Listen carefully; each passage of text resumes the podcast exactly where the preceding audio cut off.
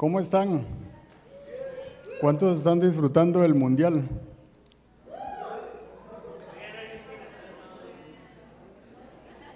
Oiga, hasta los que no les gusta el fútbol o no saben nada de fútbol, ahí están para gritar. Este, qué bueno que están acá, qué bueno que tenemos el chance de compartir eh, del Señor. Estamos llegando a fin de año y, y bueno, creo que no podemos parar de escuchar lo que Dios quiere decirnos y, este es un día de, de mucha bendición. Así que eh, normalmente se acostumbra mucho a dar mensajes de motivación. Creo que muchas veces no es que la Biblia no sirva para animar a las personas, pero, pero a veces también es animar a la gente, ¿verdad? Sobre todo llegando a fin de año y todo va a estar bien y nuevas metas y arranca y termine y le va a ir bien y haga esto y lo otro. Pero la Biblia es, mucho más que eso. La Biblia no es solo para animarnos, eh, porque las cosas no siempre van a ir bien, ¿verdad? Entonces es importante que nosotros aprendamos y bebamos y comamos de ese alimento sólido para estar firmes, para pelear la buena batalla de la fe. Entonces, eh, eso me lleva a decirle que muchas veces la idea de lo que es la Biblia a veces está errada. Tenemos ideas preconcebidas que no concuerdan exactamente con lo que es la Biblia para nosotros. Y a veces, por ejemplo, hay personas que creen que la historia es un libro de historia nada más, ¿verdad? Porque ahí se menciona en el Éxodo y en otros libros, digamos, que a veces hay, eh, ¿verdad? Que hay guerras, que hay, eh, se pasó por el desierto y como yo no vivo allá, entonces no voy a pasar por ese mismo desierto, lo agarramos literal. Pero la Biblia no es un libro de historia. Tampoco es un libro de autoayuda. Aunque el mejor libro para ayudarnos es la Biblia, no es un libro de autoayuda. Eh, no es un libro de motivación como le dije. Entonces a veces tenemos ideas que, no son precisamente lo que significa la Biblia para nosotros. Eh, a veces también se nos enseña que a través de la Biblia vamos a, a descubrir que Dios existe.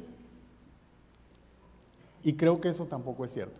La Biblia no nos dice, no está hecha o inspirada para mostrarnos que Dios existe. La Biblia da por sentado que Dios existe. Génesis 1.1, ¿cómo empieza la Biblia? Si lo podemos poner. Y mire cómo empieza y dice, Dios en el principio creó los cielos y la tierra. Entonces la Biblia no está hecha para demostrarnos que Él existe sino para revelarnos a Dios, que es cosa diferente, ¿verdad? Entonces la Biblia da por hecho, da por sentado que Dios existe. No hay nada antes de Él ni nada después de Él. Por eso dice Apocalipsis que Él es el alfa y la omega.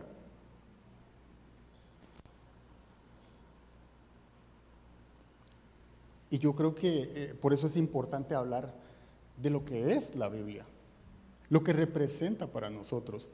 Eh, entonces, eh, mire, por ejemplo, la Biblia está compuesta por 66 libros. Son 39 libros del Antiguo Testamento y 27 del Nuevo. El Antiguo Testamento, por si usted no sabía, está formado por el Pentateuco, por los libros históricos, por los libros sapiensales y por los libros proféticos. Y el Nuevo Testamento está formado por los Evangelios, por Hechos, por las epístolas y por Apocalipsis. Eh, han sido más de 5 mil millones de copias reproducidas de la Biblia y ha sido traducida a 438 idiomas. Ningún otro libro ha tenido ese impacto y por algo es, ¿verdad? Entonces, eh, encontré, por ejemplo, una definición de, que decía lo que era la Biblia y dice, la Biblia es el medio principal mediante el cual Dios nos habla. y se manifiesta ante nosotros. Nos orienta a construir una relación con Jesús y nos da instrucciones para la vida. Eh, decía otra definición, la Biblia es un libro que transforma nuestra vida a la imagen de Jesucristo. Entonces, si se va dando cuenta, la Biblia no es para, para leer como cualquier otro libro. La Biblia es un libro para disponerse a que el creador de la Biblia transforme la mía. Y yo quiero amarrar esto con uno de nuestros valores. Nosotros somos Viña Oeste y si usted nunca ha ido puede ir a viñaoeste.org, busca nuestros valores y uno de ellos dice la Biblia. Y le voy a leer la, la, definición. Dice, creemos que el Espíritu Santo inspiró a los autores humanos de la Santa Escritura. De modo que la Biblia no tiene ningún error en sus manuscritos originales Recibimos los 66 libros del Antiguo y del Nuevo Testamento como nuestra autoridad final y absoluta, la única regla infalible de fe y práctica. Ese es uno de nuestros valores. Creemos en la Biblia. Y vamos a estar aprendiendo para qué sirve la Biblia. Porque a veces pensamos que solo hay que leer la Biblia. Y no es solo para leer. Usted va a Josué 1.8 y no dice solo lean la Biblia y tranquilos, todo va a estar bien. No, no dice así, ¿verdad? De la Biblia no es para leerla cuando me queda tiempo tampoco, o cuando la estoy pasando mal nada más. La Biblia es mucho más que eso. Y, yo creo que es importante que, también eh, comprendamos un poquito para qué es ese libro y para qué lo escribió el Señor para nuestra vida. Algo que sea simple, práctico, que nosotros podamos poner en nuestra vida de forma práctica, en nuestro día a día. Y yo quiero llevarlo a... Este versículo se lo va a aprender fácil porque si a usted se le quedó Juan 3.16, si a usted se le quedó cualquier otro que sea 3.16, todos los 3.16 son muy buenos, por si no sabía. Hoy vamos a ver segunda de Timoteo 3, 16 y 17. Así que se le va a quedar muy fácil. Segunda de Timoteo 3, 16 y 17 dice toda la escritura. Y quiero comenzar aquí porque no es que a mí me gustan solo los salmos, pero no me gusta Apocalipsis porque me da miedo, y verdad, y cuando hablan de Jeremías mucho llora, y si leo el libro de Job me atemorizo demasiado, uy, ojalá no me pase eso, y si leo el Éxodo me da miedo porque no quiero pasar por el desierto, no. No, señor. No, no, no funciona así, ¿verdad? Dice, toda la escritura es inspirada por Dios y útil para enseñar, para aprender, para corregir y para instruir en la justicia, a fin de que el siervo de Dios esté enteramente capacitado para toda buena obra. Entonces, miren, esas tres líneas vamos a estar hablando el día de hoy. Yo creo que Dios quiere hablarnos acerca de eso. Y una cosa que se nos ha enseñado, que hemos escuchado mucho, es que la Biblia es un manual de vida. Pero, pero no. ¿O usted ha leído en algún lado de la Biblia que diga que es un manual de vida? ¿Verdad que no? Yo me recuerdo que antes cuando las primeras computadoras, mire, los manuales eran como así. O sea, tenían 360, 420 páginas para aprender a usar la bendita computadora. Y ahora usted compra un iPad, por ejemplo, y solo trae unas fotos. Todo es intuitivo, ¿verdad? Entonces, la Biblia no es un manual porque un manual está lleno de un conjunto de reglas y la Biblia no está llena de reglas. Tiene, sí, pero no está llena solo de reglas. No es algo que usted aplica el 1, 2, 3 y la cosa funciona. ¿Me entiende? No funciona así. Es mucho más que eso. Y yo quiero poner en la pantalla algo que el teólogo Ronnie Ramos escribió. No, no. Mire, a mí me gusta más esa descripción eh, que trato de, es lo que yo entiendo para mi vida. Y dice, la Biblia es un libro que revela la verdad y la voluntad de Dios. Nos enseña a relacionarnos con Dios Padre, Hijo y Espíritu Santo y que nos transforma para esta vida y nos prepara para la vida eterna. Entonces la Biblia no es un libro de historia, ¿verdad? Es mucho más que eso. Es un libro de instrucciones para vivir experiencias únicas con el autor. Porque lo que a Erika le pase no van a ser las mismas experiencias de Ronald, ni de Jan, ni de Jazz. La Biblia es mucho más que eso. Mire, es tanto que cuando nosotros leemos la Biblia, hay una historia para cada uno de nosotros. Hay experiencias únicas que el Espíritu Santo quiere vivir con cada uno de nosotros. Eso es lo más lindo. ¿Sabe por qué? Porque a medida que yo las leo, las descubro, las vivo, las experimento. Nadie me las puede contar porque es relacional, es vivencial. Es a través de profundizar en la palabra de Dios que nosotros vivimos esas experiencias con nuestro Dios. Y segunda de Timoteo 3:16 nos está diciendo, toda la escritura es inspirada por Dios. Entonces lo primero que vamos a aprender es qué significa eso de inspirada por Dios. Porque eh, el ser humano por naturaleza se inspira también, ¿verdad? Eh, usted lee un poema, no sé, eh, yo no soy un lector así, ¿verdad? pero usted lee un libro de García Márquez, de Pablo Coelho, y seguramente le va a gustar porque tenían un don para escribir. Ellos se inspiraban en escribir una historia que fuera atractiva para alguien más, ¿verdad? Y Dios se inspiró para escribir un libro que nos acercara a Él, para relacionarnos con Él.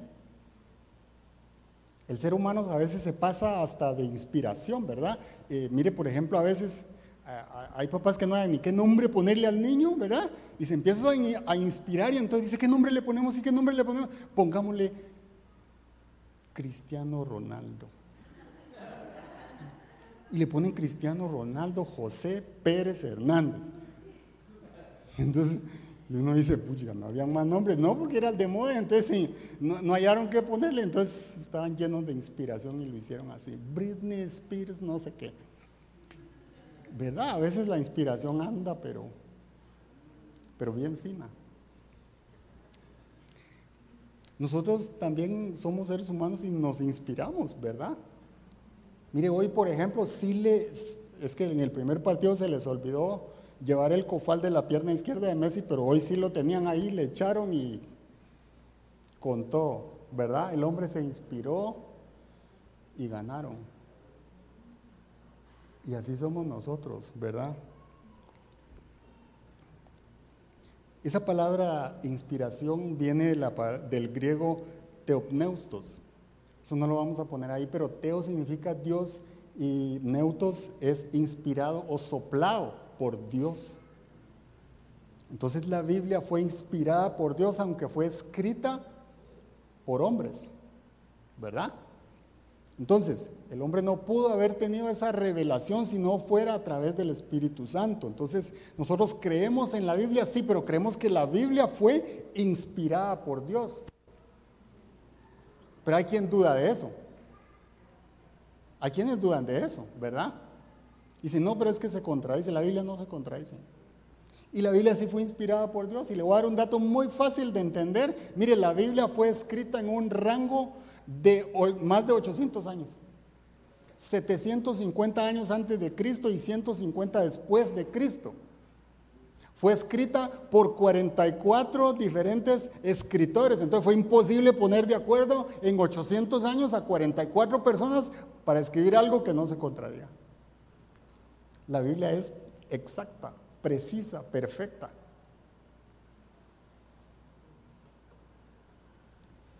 La Biblia es inspirada por Dios. ¿Sabe qué es la Biblia?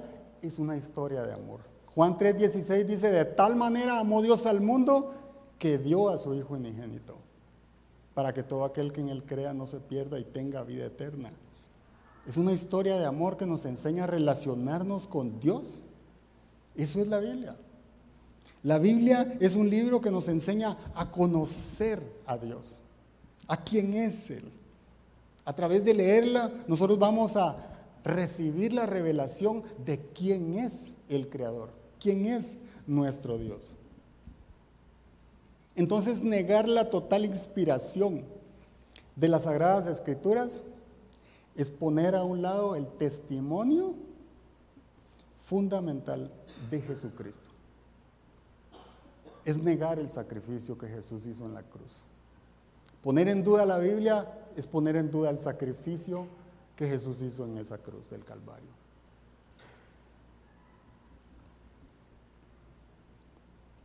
Usted va y lee las escrituras y lee todo el Antiguo Testamento y usted va a ver que es la narrativa de preparación para la venida de Cristo, de cuando Jesús naciera y fuera crucificado en la cruz del Calvario. Y mire lo que eh, el libro de Mateo 5:18 nos, nos dice. Y este es Jesús hablando y dice, les aseguro que mientras existan el cielo y la tierra, ni una letra, ni una tilde de la ley desaparecerán hasta que todo se haya cumplido. Miren la autoridad con la que Jesús decía, todo lo que se ha escrito ha sido inspirado por mi Padre. Y nada de lo que ahí está, ni una tilde, va a pasar por alto.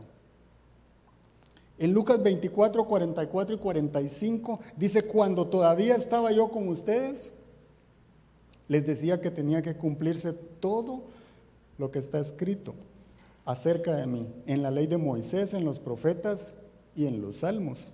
Entonces les abrió el entendimiento para que comprendieran las escrituras. La Biblia no es un libro solo para leer, necesitamos tener revelación del Espíritu Santo para vivirla, para comprender un poquito, porque cuando otra persona lee, recibe la revelación personal que el Espíritu Santo le quiere dar.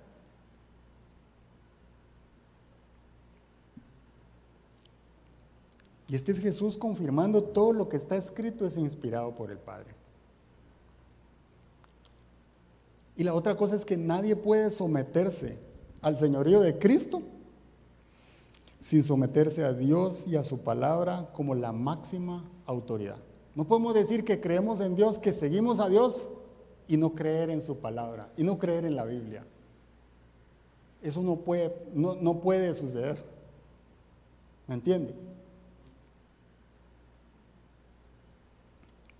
Juan 8:31 dice, cuando se dirigió entonces a los judíos que habían creído en él,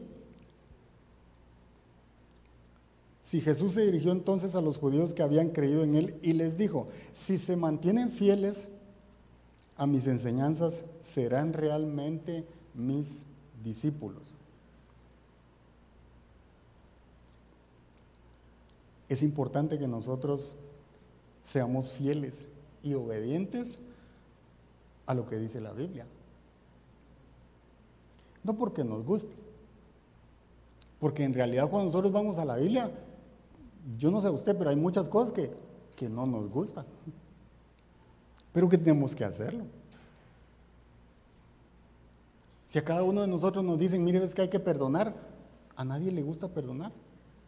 Necesitamos a Dios revelado en nosotros para poder perdonar. Ser obediente tampoco nos gusta. Necesitamos a Dios para decir, yo le doy el lugar al Señor. Voy a hacer aquello que Él me dice que haga, aunque no entienda, aunque no me guste, aunque no esté viendo, aunque no lo sienta, voy a ser obediente. ¿Verdad? Porque la palabra de Dios se debe recibir, creer y obedecer como la autoridad dada por Dios. Y Jesús decía, el que me ama, obedece mis palabras. No se pone a contradecir mi palabra, obedece mi palabra. Termino este punto diciéndole que la Biblia es el testimonio verídico e infalible de Dios, de su obra redentora por la humanidad por medio de Jesús. La Biblia realmente es y solo pudo ser inspirada por el creador de todo, nuestro Dios. Pero lo segundo que nos dice es que dice que es útil para enseñar. Y bueno, a todos nos gusta aprender. Yo creo que la, Biblia, la vida está hecha para no parar de aprender. Porque, digamos, eh, lo que yo quería aprender cuando era niño es diferente a lo que quería aprender cuando era adolescente, cuando adulto, adulto mayor, hasta que nos vamos. Pero no dejamos de aprender nunca, ¿verdad? Mire, la Biblia no expira nunca. Dice que es útil para enseñar. Y eso viene de la palabra ofélimos o ofelimos. ¿Y qué significa eso? Eso significa que es útil, de ventaja, de provecho, de beneficio. ¿Qué quiere decir eso? Eso viene, eh, enseñar viene de la palabra didascalia. Y eso quiere, entonces esto quiere decir que es una enseñanza de lo que Dios dice que estamos haciendo mal y lo correcto que deberíamos hacer. Entonces la Biblia nos va a confrontar en otras palabras, ¿verdad? Nosotros leemos y vamos a encontrar cosas ahí, uy, esto lo estoy haciendo mal. Eso va a pasar. Esa palabra diascalia también significa adoctrinar. Entonces la Biblia no es una historia para conocer, como cuando conocemos una novela, por ejemplo. La Biblia no es eso. La Biblia es el libro que nos enseña el camino que debemos de recorrer en esta vida. Proverbios 1.8 dice, Hijo mío, escucha las correcciones de tu padre y no abandones las enseñanzas de tu madre. Vamos a ser corregidos. Vamos a ser corregidos, aunque no querramos, aunque no nos guste. Porque como seres humanos no paramos de errar, no paramos de equivocarnos, pero si nosotros estamos apegados a lo que dice la palabra de Dios, el Señor nos va a confrontar, nos va a mostrar cuál es su voluntad, qué es lo correcto que debemos hacer y debemos de actuar conforme a lo que dice la Biblia. Y a veces eso no nos parece no nos parece justo. No nos parece correcto. Pero la palabra de Dios dice que es útil para enseñar, es provechosa para nosotros. Mire, yo por ejemplo me recuerdo que cuando en los primeros años de casado, bueno, no solo los primeros años, después también, pero, pero mire, uno empieza a veces a querer poner un cuadro, por ejemplo. Yo casi voto la casa poniendo un cuadro. Empezaba queriendo abrir un huequito así chiquito y cuando miraba, ah, el hueco era mire como de dos pulgadas ahí tratando de... Entonces ya después no podía colgar el cuadro tampoco. Era una cosa, ¿verdad? Y entonces Marian se enojaba y entonces ella me decía, pero ya te dije que mi papá lo puede hacer, ¿verdad? Y yo no, no lo voy a llamar. ¿Sí me entiendes? Entonces, entonces de verdad, y si no, un hueco por aquí y el otro por allá, después cuando uno lo va a poner, no casa. Ah, abrir otro, ¿verdad? Entonces casi bota uno la casa ahí. Aparte que el vecino ya está enojado de oír el ruido, ¿verdad? Pero mire, yo me recuerdo que cuando ella llamaba al suegro, ¿verdad? El suegro tenía una maleta donde tenía 3 millones de tornillos, ¿verdad? Cuatro mil herramientas, ¿verdad? y siempre tenía una herramienta para aplicar en mi necesidad. Y entonces llegaba y, y no, no, no, espérese hombre, es que usted no se deja ayudar. Y empezaba ahí, ta, ta, ta, ta, ta, Listo. ¿Verá? Y yo llevaba días dándole. sea, pero quiere que le diga algo.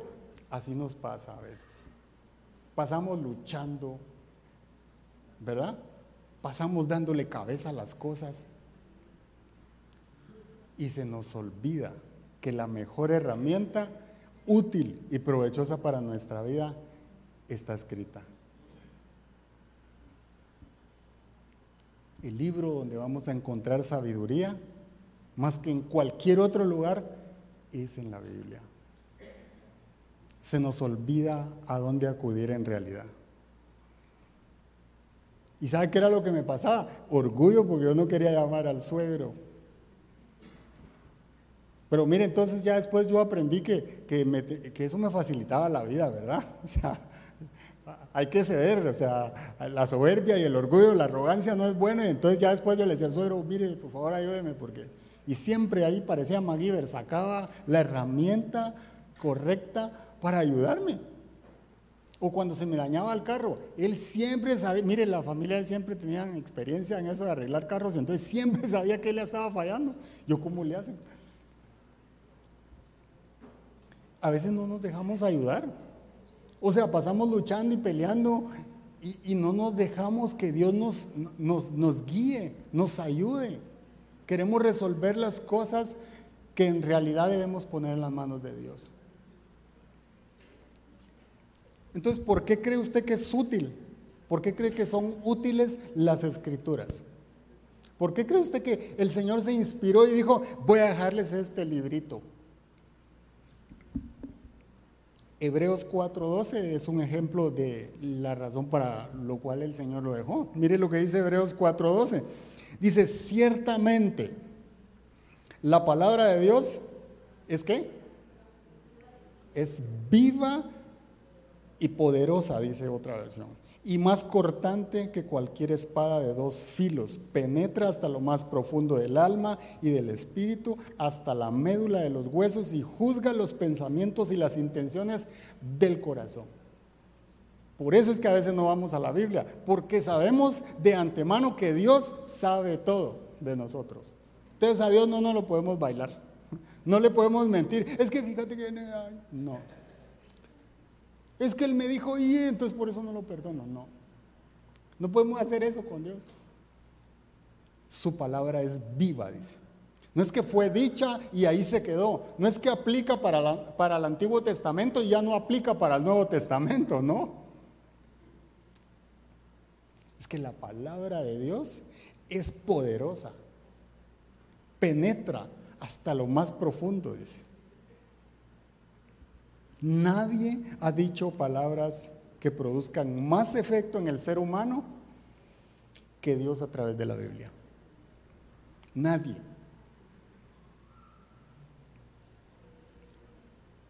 ¿Y qué nos enseña la Biblia? Jeremías 24, 7. Dice, les daré un corazón que qué? Que me conozca, porque yo soy el Señor. Ellos serán mi pueblo y yo seré su Dios, porque volverán a mí de todo corazón. ¿Sabe para qué sirve la Biblia? Para conocer a alguien que nadie más nos puede enseñar. La Biblia sirve para conocer a esa persona. Padre, Hijo y Espíritu Santo. Para eso sirve la Biblia. No es porque yo quiero saber qué es lo bueno y qué es lo malo. Yo quiero saber eh, si Dios existe o no existe. Y entonces andamos tratando de darle vueltas y acomodando las cosas. No, la Biblia sirve para conocer a Dios. Y me van a conocer, dice. Y yo seré su Dios y ustedes serán mi pueblo. Cuando nosotros leemos la Biblia debemos de tener un corazón dispuesto a conocer a ese Dios y hacer su pueblo escogido, sus hijos. De esa manera es que nosotros abrimos y leemos la Biblia.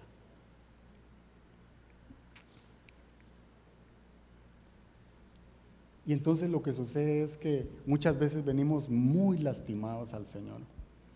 O, venimos, o somos huérfanos, o nos adoptaron, o nos trataron mal, pero nosotros empezamos a leer la Biblia y descubrimos que, que Él es nuestro Padre.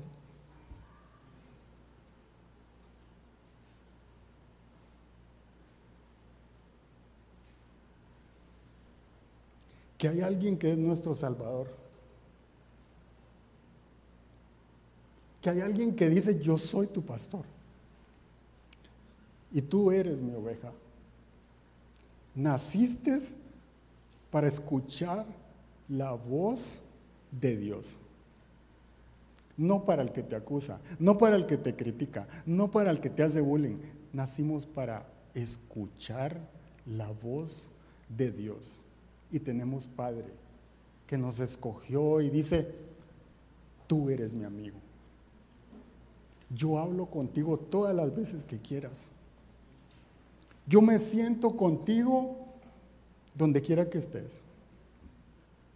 Estés bien o estés mal, estés en depresión o estés con gozo, me vas a encontrar. Si me claman de todo corazón, allí estaré, dice Dios. Y entonces cuando nosotros abrimos la Biblia, descubrimos que tenemos papá, que tenemos un Dios que nos ama, a pesar de lo malo que hayamos sido, a pesar de tanto fallo que le hacemos, a pesar de tantas cosas malas que nosotros podamos hacer, Él dice, yo te escogí. Y mire lo que le dijo Dios a Jeremías. Antes de formarte en el vientre de tu madre, ya te había elegido. Wow.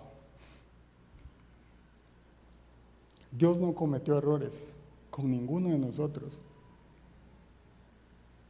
Y desde antes de llegar al vientre de nuestra madre, Él tenía un plan él tenía un paso a paso de cómo iba a ser nuestra vida. Y luego llegamos a esa parte donde dice, tú eres mi hijo amado, tú eres mi hijo, sos perdonado, sos perdonado, sos escogido, sos más que un vencedor. Y por si no lo sabías, estás hecho estás preparado para buenas obras.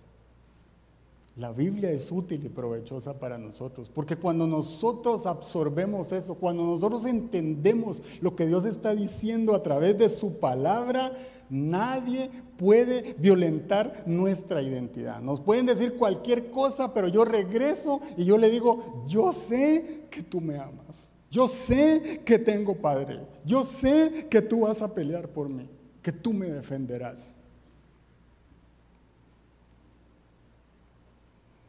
Porque recibimos la revelación de quiénes somos nosotros y por qué estamos en esta tierra. Pero tenemos un propósito también por el cual la Biblia nos enseña que debemos profundizar y aprender más. Mateo 28, 19, 20 nos revela eso. Y es la gran comisión. Nosotros aprendemos más, profundizamos más en las escrituras porque es útil y provechosa para nosotros, pero al mismo tiempo nos desafía que nosotros también extendamos eso a los demás. Por eso dice Mateo 28, 19 al 20. Dice, por tanto vayan y hagan discípulos de todas las naciones, bautizándolos en el nombre del Padre, del Hijo y del Espíritu Santo, enseñándoles a obedecer todo lo que les ha mandado, todo lo que les he mandado a ustedes y les aseguro que estaré con ustedes siempre hasta el fin del mundo, enseñándoles a obedecer. Nosotros no podemos transferir conocimiento que nosotros no practicamos, porque no va a ser revelación para otros, no lo van a recibir, porque dice enseñándoles a obedecer. Usted no le enseña a obedecer a un hijo que mira que usted es rebelde. Usted no le enseña que deje de fumar a su hijo si él lo mira que usted sigue fumando. O sea, ¿me, ¿me entiende? Enseñándoles a obedecer. Nosotros le enseñamos a nuestros hijos y a las siguientes generaciones a través de la práctica. Yo le enseño a mis hijas a orar cuando nos sentamos y oremos. Y entonces usted lo hace. Como pueda, pues usted lo hace.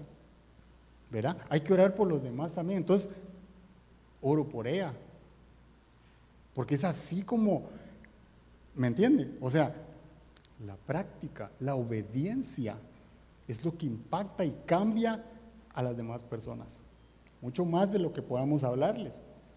Por eso dice enseñándoles a obedecer.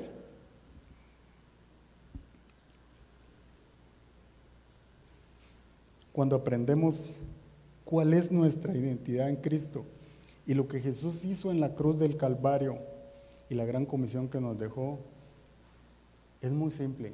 Queremos enseñar a los demás lo que Dios nos ha dado. Lo que Dios nos ha dado por gracia, queremos extenderlo a otros. Queremos enseñárselo a otros. Porque la Biblia es un libro lleno de correcciones, sí, pero también de instrucciones, de sabiduría y de revelación. La Biblia es útil para enseñarnos.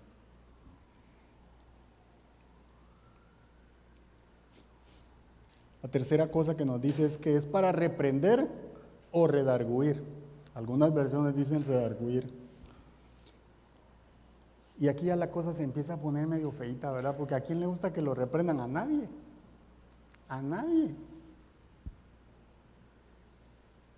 A nadie. Esa es la verdad.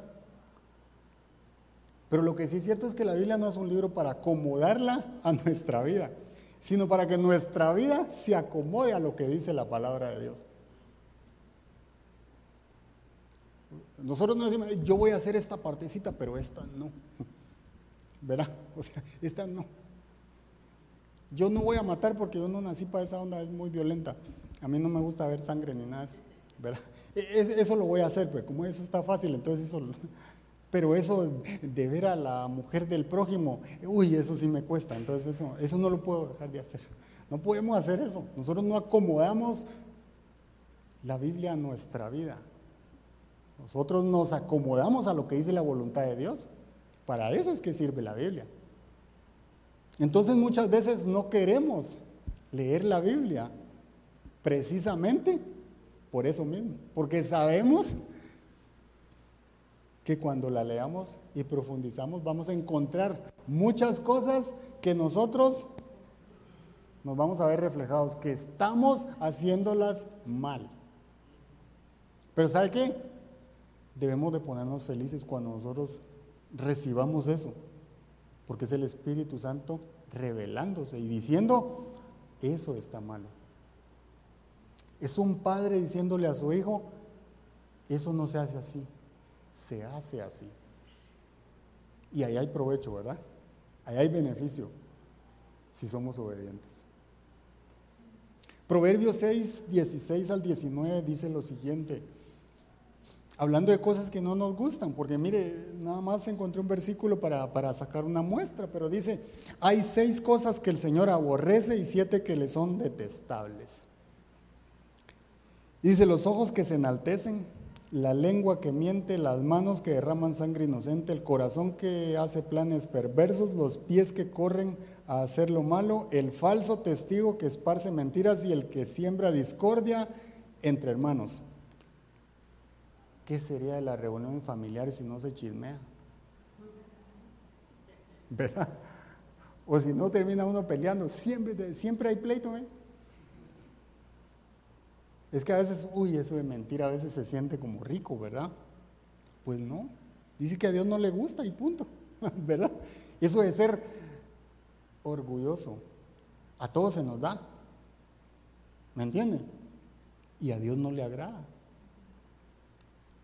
Y entonces cuando leemos que eso no le agrada a Dios, ay papá, toca cambiarlo, ¿verdad?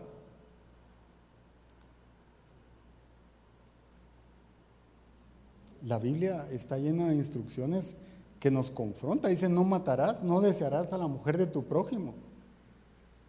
Por ejemplo, esta palabra reprender o redarguir viene de el griego elegmos, que significa corrección, censura, regaño, refutación, reprensión. Es afirmar que alguien ha hecho mal con la implicación de que hay pruebas adecuadas de tal fechoría es identificarnos, identificar nuestros pecados de acuerdo con Dios según su palabra. En otras palabras, es convicción. Esto no solo es un reproche, es demostrar alguna verdad más allá de toda disputa. Nosotros no leemos la Biblia y nos ponemos a disputar. No, no, no, yo, yo sí tengo que matar. ¿Me entiende? O sea, nosotros no nos podemos poner en, esa, en esa contradicción a lo que Dios dice. No es la autoridad infalible de Dios. y nos toca obedecerla, porque es de nuestro, es para nuestro bien. Y así es la vida. Mire, por ejemplo, cuando nosotros vamos a otro país o cuando vamos a la casa de alguien, más fácil, el que va de visita se tiene que comportar de acuerdo a las reglas del lugar a donde va. Así de sencillo. Yo llego a mi casa y lo primero que hago es que me vuelo los zapatos, me quito el pantalón, me pongo pantaloneta y tranquilo. Pero yo voy a la casa de, alguien más y, yo no voy a hacer eso, pues, ¿verdad? Más bien está uno hasta así, ¿verdad? O sea, bien, bien señorito, como dicen. O sea, bien portadito. ¿Verdad? Hasta trata uno de agarrar, ¿verdad? Los, cubiertos, uno no sabe ni cómo agarrar las cosas, pero uno está ahí haciendo como que sí sabe. Uno se comporta. Mire, por ejemplo, ahora que el mundial es en Qatar, aquí no se vende alcohol en el estadio, punto. ¿Verdad? Por ejemplo, no pueden haber muestras de afecto entre personas del mismo sexo en un lugar público. Punto. Las mujeres no pueden tener ropa que muestre los hombros ni las rodillas. ¿Y qué, qué le tocó a todo el mundo hacer? Acomodarse. Esas son las reglas de ese país. Y las personas que vayan a visitar tienen que cumplir esas reglas. El reino de Dios también tiene reglas y tiene instrucciones que nosotros debemos de cumplir. El Señor dijo, esta es mi palabra y el que me ama obedece mis palabras. No las discute, no las acomoda. Nosotros podemos tener plata y, y verdad ir a Qatar, no Señor. Aquí usted hace lo que le dijeron. Punto. Pero el motivo de la represión no es la condenación, es el perdón y la restauración. Cuando nosotros en la Biblia leemos que algo no lo podemos hacer es porque detrás de eso está algo que Dios quiere perdonarnos y algo que el Señor quiere restaurar en nuestra vida. Lo que pasa es que a veces hacemos más escándalo del que deberíamos. Nosotros para empezar no estamos yendo al mundial y mira, hay quienes andaban enojados porque no venden alcohol en el estadio, pero si tampoco está yendo. ¿De para qué está enojado? ¿Me entiendes? O sea, o sea, no tiene plata para ir al mundial y está enojado porque no están vendiendo cerveza en el. O sea, a veces llegamos al extremo, es cierto, ¿verdad? Sí. esa onda está allá, está lejos. O sea, ¿para qué no vamos a, a llenar de clavos donde no? Pero cuando nosotros leemos la Biblia, la Biblia es como un espejo. Cuando nosotros vamos al espejo, mire, miramos las arrugas que tenemos, miramos los defectos que tenemos. Nos guste o no, hay quienes hasta se enojan cuando se miran ahí ellos mismos. Cuando nosotros leemos la Biblia, también vamos a encontrar cosas que tenemos que cambiar, que nos va a decir, esto hay que corregirlo estás haciendo mal esto, estás instruyendo mal a tus hijos, los estás provocando. No estás siendo un ejemplo. ¿Me entiende? Y cada quien la va a leer y cada quien se va a dar cuenta solito, como verse a un espejo. Uy, esto está mal hecho. No hace falta que alguien más se lo diga. Usted va y lo lee y usted se va a dar cuenta que Dios le va a revelar que usted tiene algo que corregir.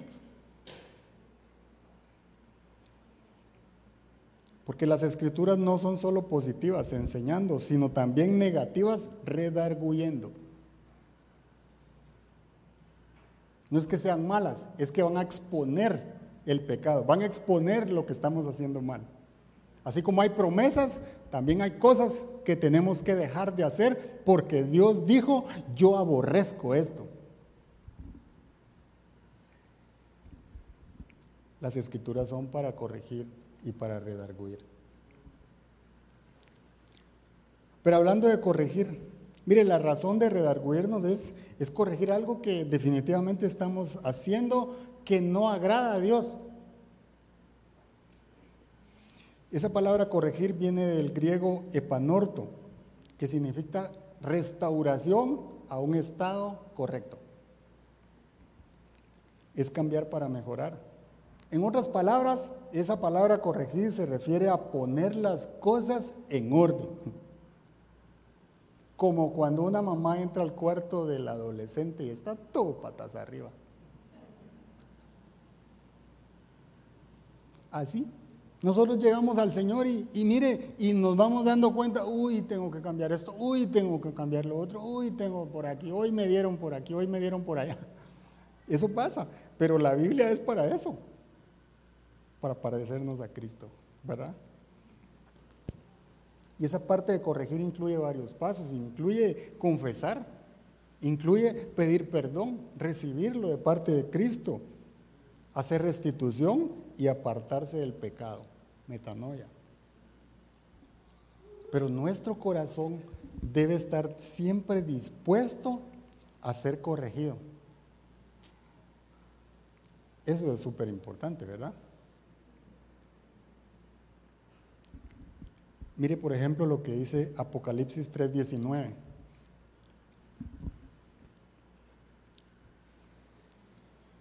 Dice, yo reprendo, reprendo y disciplino a todos los que amo.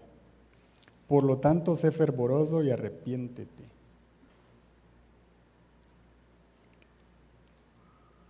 Nosotros vamos a, a tener un camino con el Señor donde nos va a reprender, nos va a disciplinar y nos va a doler, le cuento.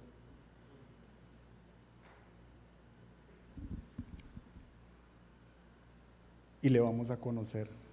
Porque Él dice que eso es amor.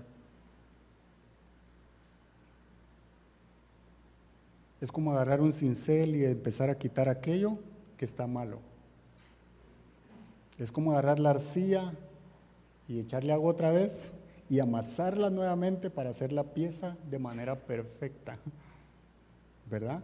Nos va a doler, pero el Señor nos está bendiciendo, nos está guiando, nos está cambiando, nos está modelando de acuerdo a su voluntad. La palabra de Dios no solo redarguye al que anda mal, sino también le dirige al camino correcto.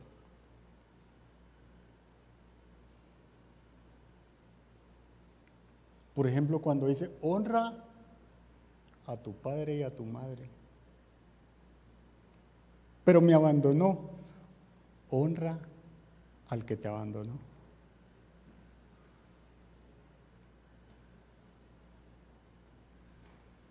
Ama a tu enemigo como a ti mismo. Ayuda al necesitado. Y es Dios corrigiendo nuestro camino, enseñándonos de la misma forma como Jesús lo vino a hacer. Dice Proverbios 12.1, dice el que ama la disciplina, ama el conocimiento, pero el que la aborrece es un necio. Nuestro corazón debe ser humilde para saber que el Señor va a trabajar en nuestra vida por nuestro bien, para guiarnos a algo mejor, para corregir nuestros pasos y llevarnos al camino que Él quiere que recorramos. Porque el único que es justo es Dios. El único que es justo es Él. Por eso ser cristiano no es seguir a una persona, es caminar con una persona que se llama Espíritu Santo. Es confesar y creer en el sacrificio que hizo Jesús en la cruz del Calvario. Es un cambio de vida para ser imitadores de Jesús, haciendo todo lo que Él nos enseñó.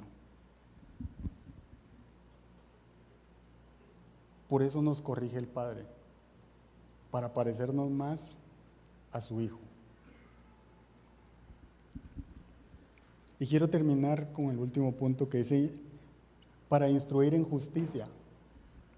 Las escrituras también sirven para instruir en justicia, para guiarnos a, ese Dios que es justo. Y esa palabra instruir viene del griego paidía y significa entrenar en justicia o sea, las acciones aceptables a Dios. Eso describe un sistema de disciplina en las escrituras que conduce al camino correcto o a un estilo de vida que agrada a Dios. No sabemos a los demás, pero que agrada a Dios.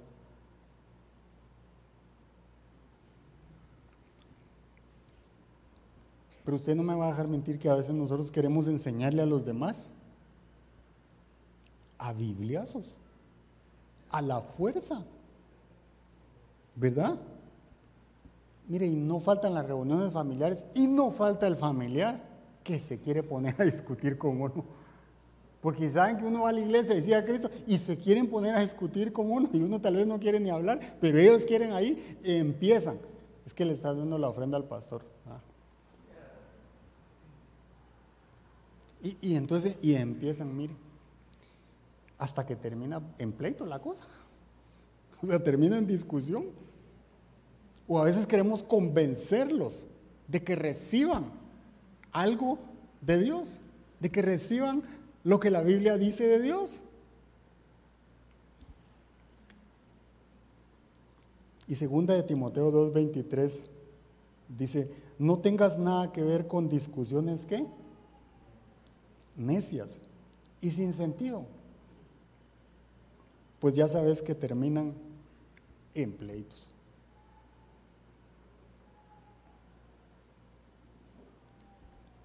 ¿Y cómo terminamos nosotros? Peleando, Hay un salmo que dice que a veces lo mejor es quedarse callado, porque es contado como sabio. Y uno tiene que tener sabiduría del Espíritu Santo para saber cuándo la persona con la que estamos teniendo la conversación está receptiva porque el Espíritu Santo está trabajando en él o cuando estamos teniendo una conversación con alguien que lo único que está buscando es contradecirnos. Porque entonces termina en pleito. Y cuando usted identifica eso es mejor calladito calladito. Porque ser instruido en justicia de Dios requiere dejarse guiar por el Espíritu Santo. Él va a decir cuándo sí y cuándo no. Porque es muy simple, a veces nos ponemos, ¿me entiende?, a querer contradecir a alguien que uno sabe que está diciendo una barbaridad y, y entonces, y terminamos enojados y terminamos, pero de verdad, enojados. ¿Cómo es posible que piense así esa persona? Pero mire lo que dice 1 Corintios 2.14. Dice, el que no tiene el Espíritu no acepta lo que procede del Espíritu de Dios, pues para él es locura. No puede entenderlo porque hay que discernirlo espiritualmente. Esa es la razón por la cual muchas personas están necias y buscando pleito y contradiciendo porque no han tenido la revelación del Espíritu Santo para recibirlo. Entonces, por más que nosotros les digamos, no va a pasar nada. Entonces nosotros tenemos que ponernos en ese momento en las manos del Espíritu Santo. Señor, guíame, háblame, decime, apartame de aquí. No para que llueva fuego en el otro, ¿verdad? Que está enfrente. Sino para evitar.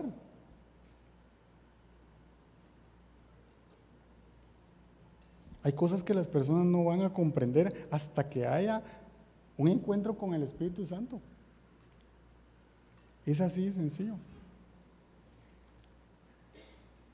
Entonces instruir en justicia significa disciplina o educación como la que un padre le da a un hijo. La Biblia es para instruirnos en justicia del Padre a los hijos. Y nos pide que nosotros hagamos lo mismo con nuestros hijos. Esa es la forma correcta de enseñar. Y Efesios 6:4 dice, ustedes padres no hagan enojar a sus hijos, sino críenlos según la disciplina e instrucción del Señor. El problema es si nosotros no hemos sido instruidos por Dios. ¿Cómo nosotros instruimos a alguien si no hemos aprendido a, ser instruidos por Dios? Si no leemos lo que dice la Biblia, ¿cómo nosotros vamos a saber cómo instruir a los nuestros? No vamos a poder hacerlo.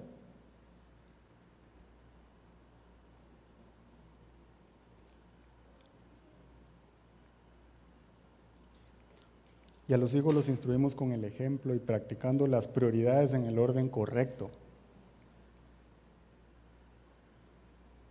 Nosotros no le decimos a nuestros hijos que hay que seguir a Dios y el sábado que hay que ir a la iglesia, no queremos, ¿verdad?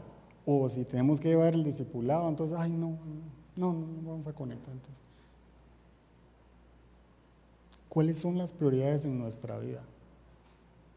¿Será que nuestro primer amor y la prioridad número uno en nuestra vida es Dios? ¿Están bien establecidas esas prioridades para nosotros? ¿O nos consumimos en el trabajo? Y el trabajo es lo primero y si me queda tiempo, entonces me conecto, entonces voy a la iglesia. Dios tiene que ser lo primero en nuestra vida. Y eso tiene que ser reflejado.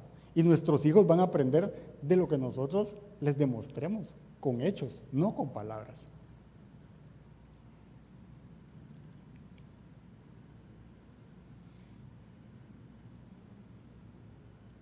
¿Y qué tal cuando se trata de justicia con nuestros enemigos? Ahí se pone más complicada la cosa, ¿verdad? Porque normalmente nosotros queremos que el que nos hizo daño pague por el daño que nos hizo. Yo no sé ustedes, pero a mí me pasa eso.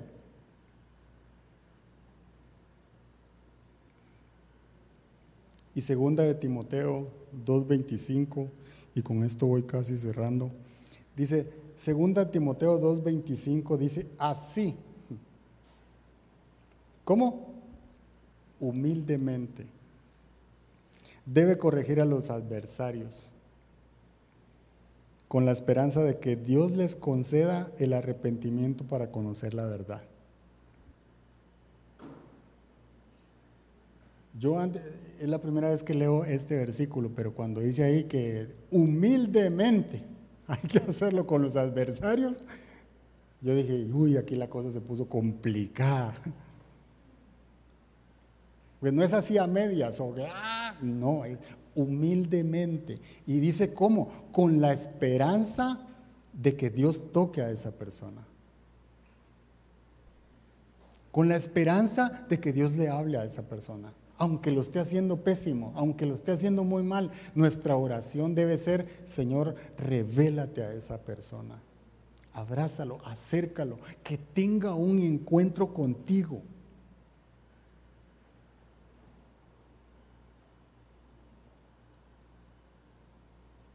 Y yo realmente me cuesta hacerlo, intentar hacerlo, porque normalmente soy muy peleonero. Pero hay una razón por la cual el Señor nos dice cómo hacer las cosas. Eso es lo lindo de ir a la palabra de Dios. Porque siempre vamos a aprender cuál es el camino correcto, cómo hacer las cosas. Y Romanos 12, 19 y le voy a pedir que se ponga de pie. Dice, ¿por qué nosotros no tenemos que ponernos en esos pleitos con, con, las demás personas o con los que nosotros consideramos que son nuestros enemigos? Porque la Biblia nos enseña a ser instruidos en justicia para ser capacitados y preparados para buenas obras. Y Romanos 12, 19 nos dice, no tomen venganza. No se desgasten, hermanos míos, sino dejen el castigo en las manos de Dios, porque está escrito, mía es la venganza, yo pagaré, dice el Señor.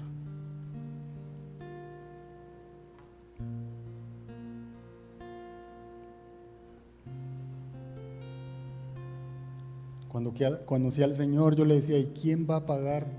¿Quién va a castigar al que me hizo eso?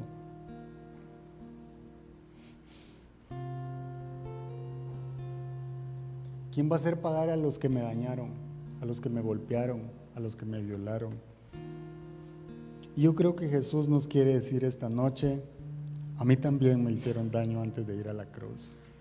A mí también me lastimaron, me escupieron, para que todos tengamos vida eterna.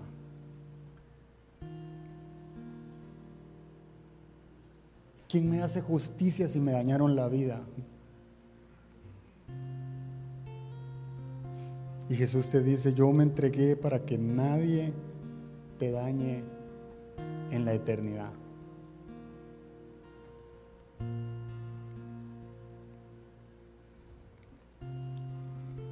Déjamelos a mí, dice el Señor. Yo me encargo. La venganza es mía, dice Dios. No te desgastes con ellos, mía es la venganza. La palabra del Señor es útil y provechosa para nosotros. Nos redarguye, nos corrige, nos instruye para justicia. Porque Dios quiere restaurar nuestra vida. Dios quiere restaurar nuestros matrimonios.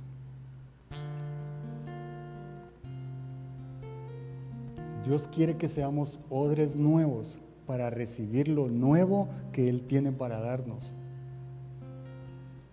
No hay vino nuevo, como decía Ronald ahora, si el odre no es nuevo.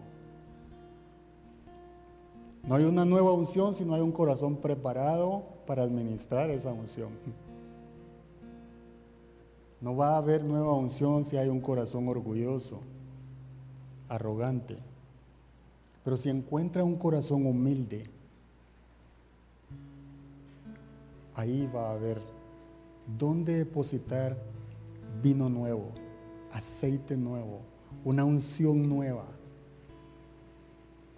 La pregunta es si nosotros nos estamos dejando formar e instruir por su palabra, de acuerdo a su voluntad. Si estamos siendo obedientes con aquello que Dios ya nos reveló que debemos cambiar. Porque Dios siempre está hablando. La pregunta es si nosotros estamos obedeciendo.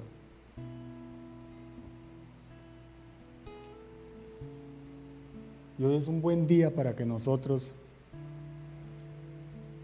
le pidamos a Dios que nos instruya, que nos ayude a corregir aquello que sabemos que estamos haciendo mal o que hemos venido haciendo mal. O quizá creo que no hemos podido dejar de hacer mal.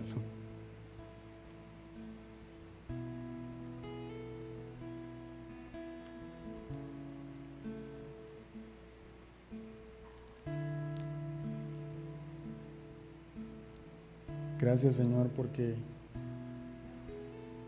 aquí está nuestro corazón Señor y, y queremos más de ti. Queremos conocerte. Queremos ser instruidos, Señor, y te pedimos que guíes nuestros pasos para acercarnos a, lo que tú quieres hacer y lo que tú quieres decirnos. A ser obedientes y a ser humildes, Señor, con todo lo que tú quieres hacer con cada uno de nosotros. Gracias, Señor, porque sabemos a dónde acudir para aprender más de ti, para acercarnos a ti, para reconocerte, para, para, para ver, Señor, tu revelación en nuestra vida. Gracias, Señor. Gracias. Gracias, Padre.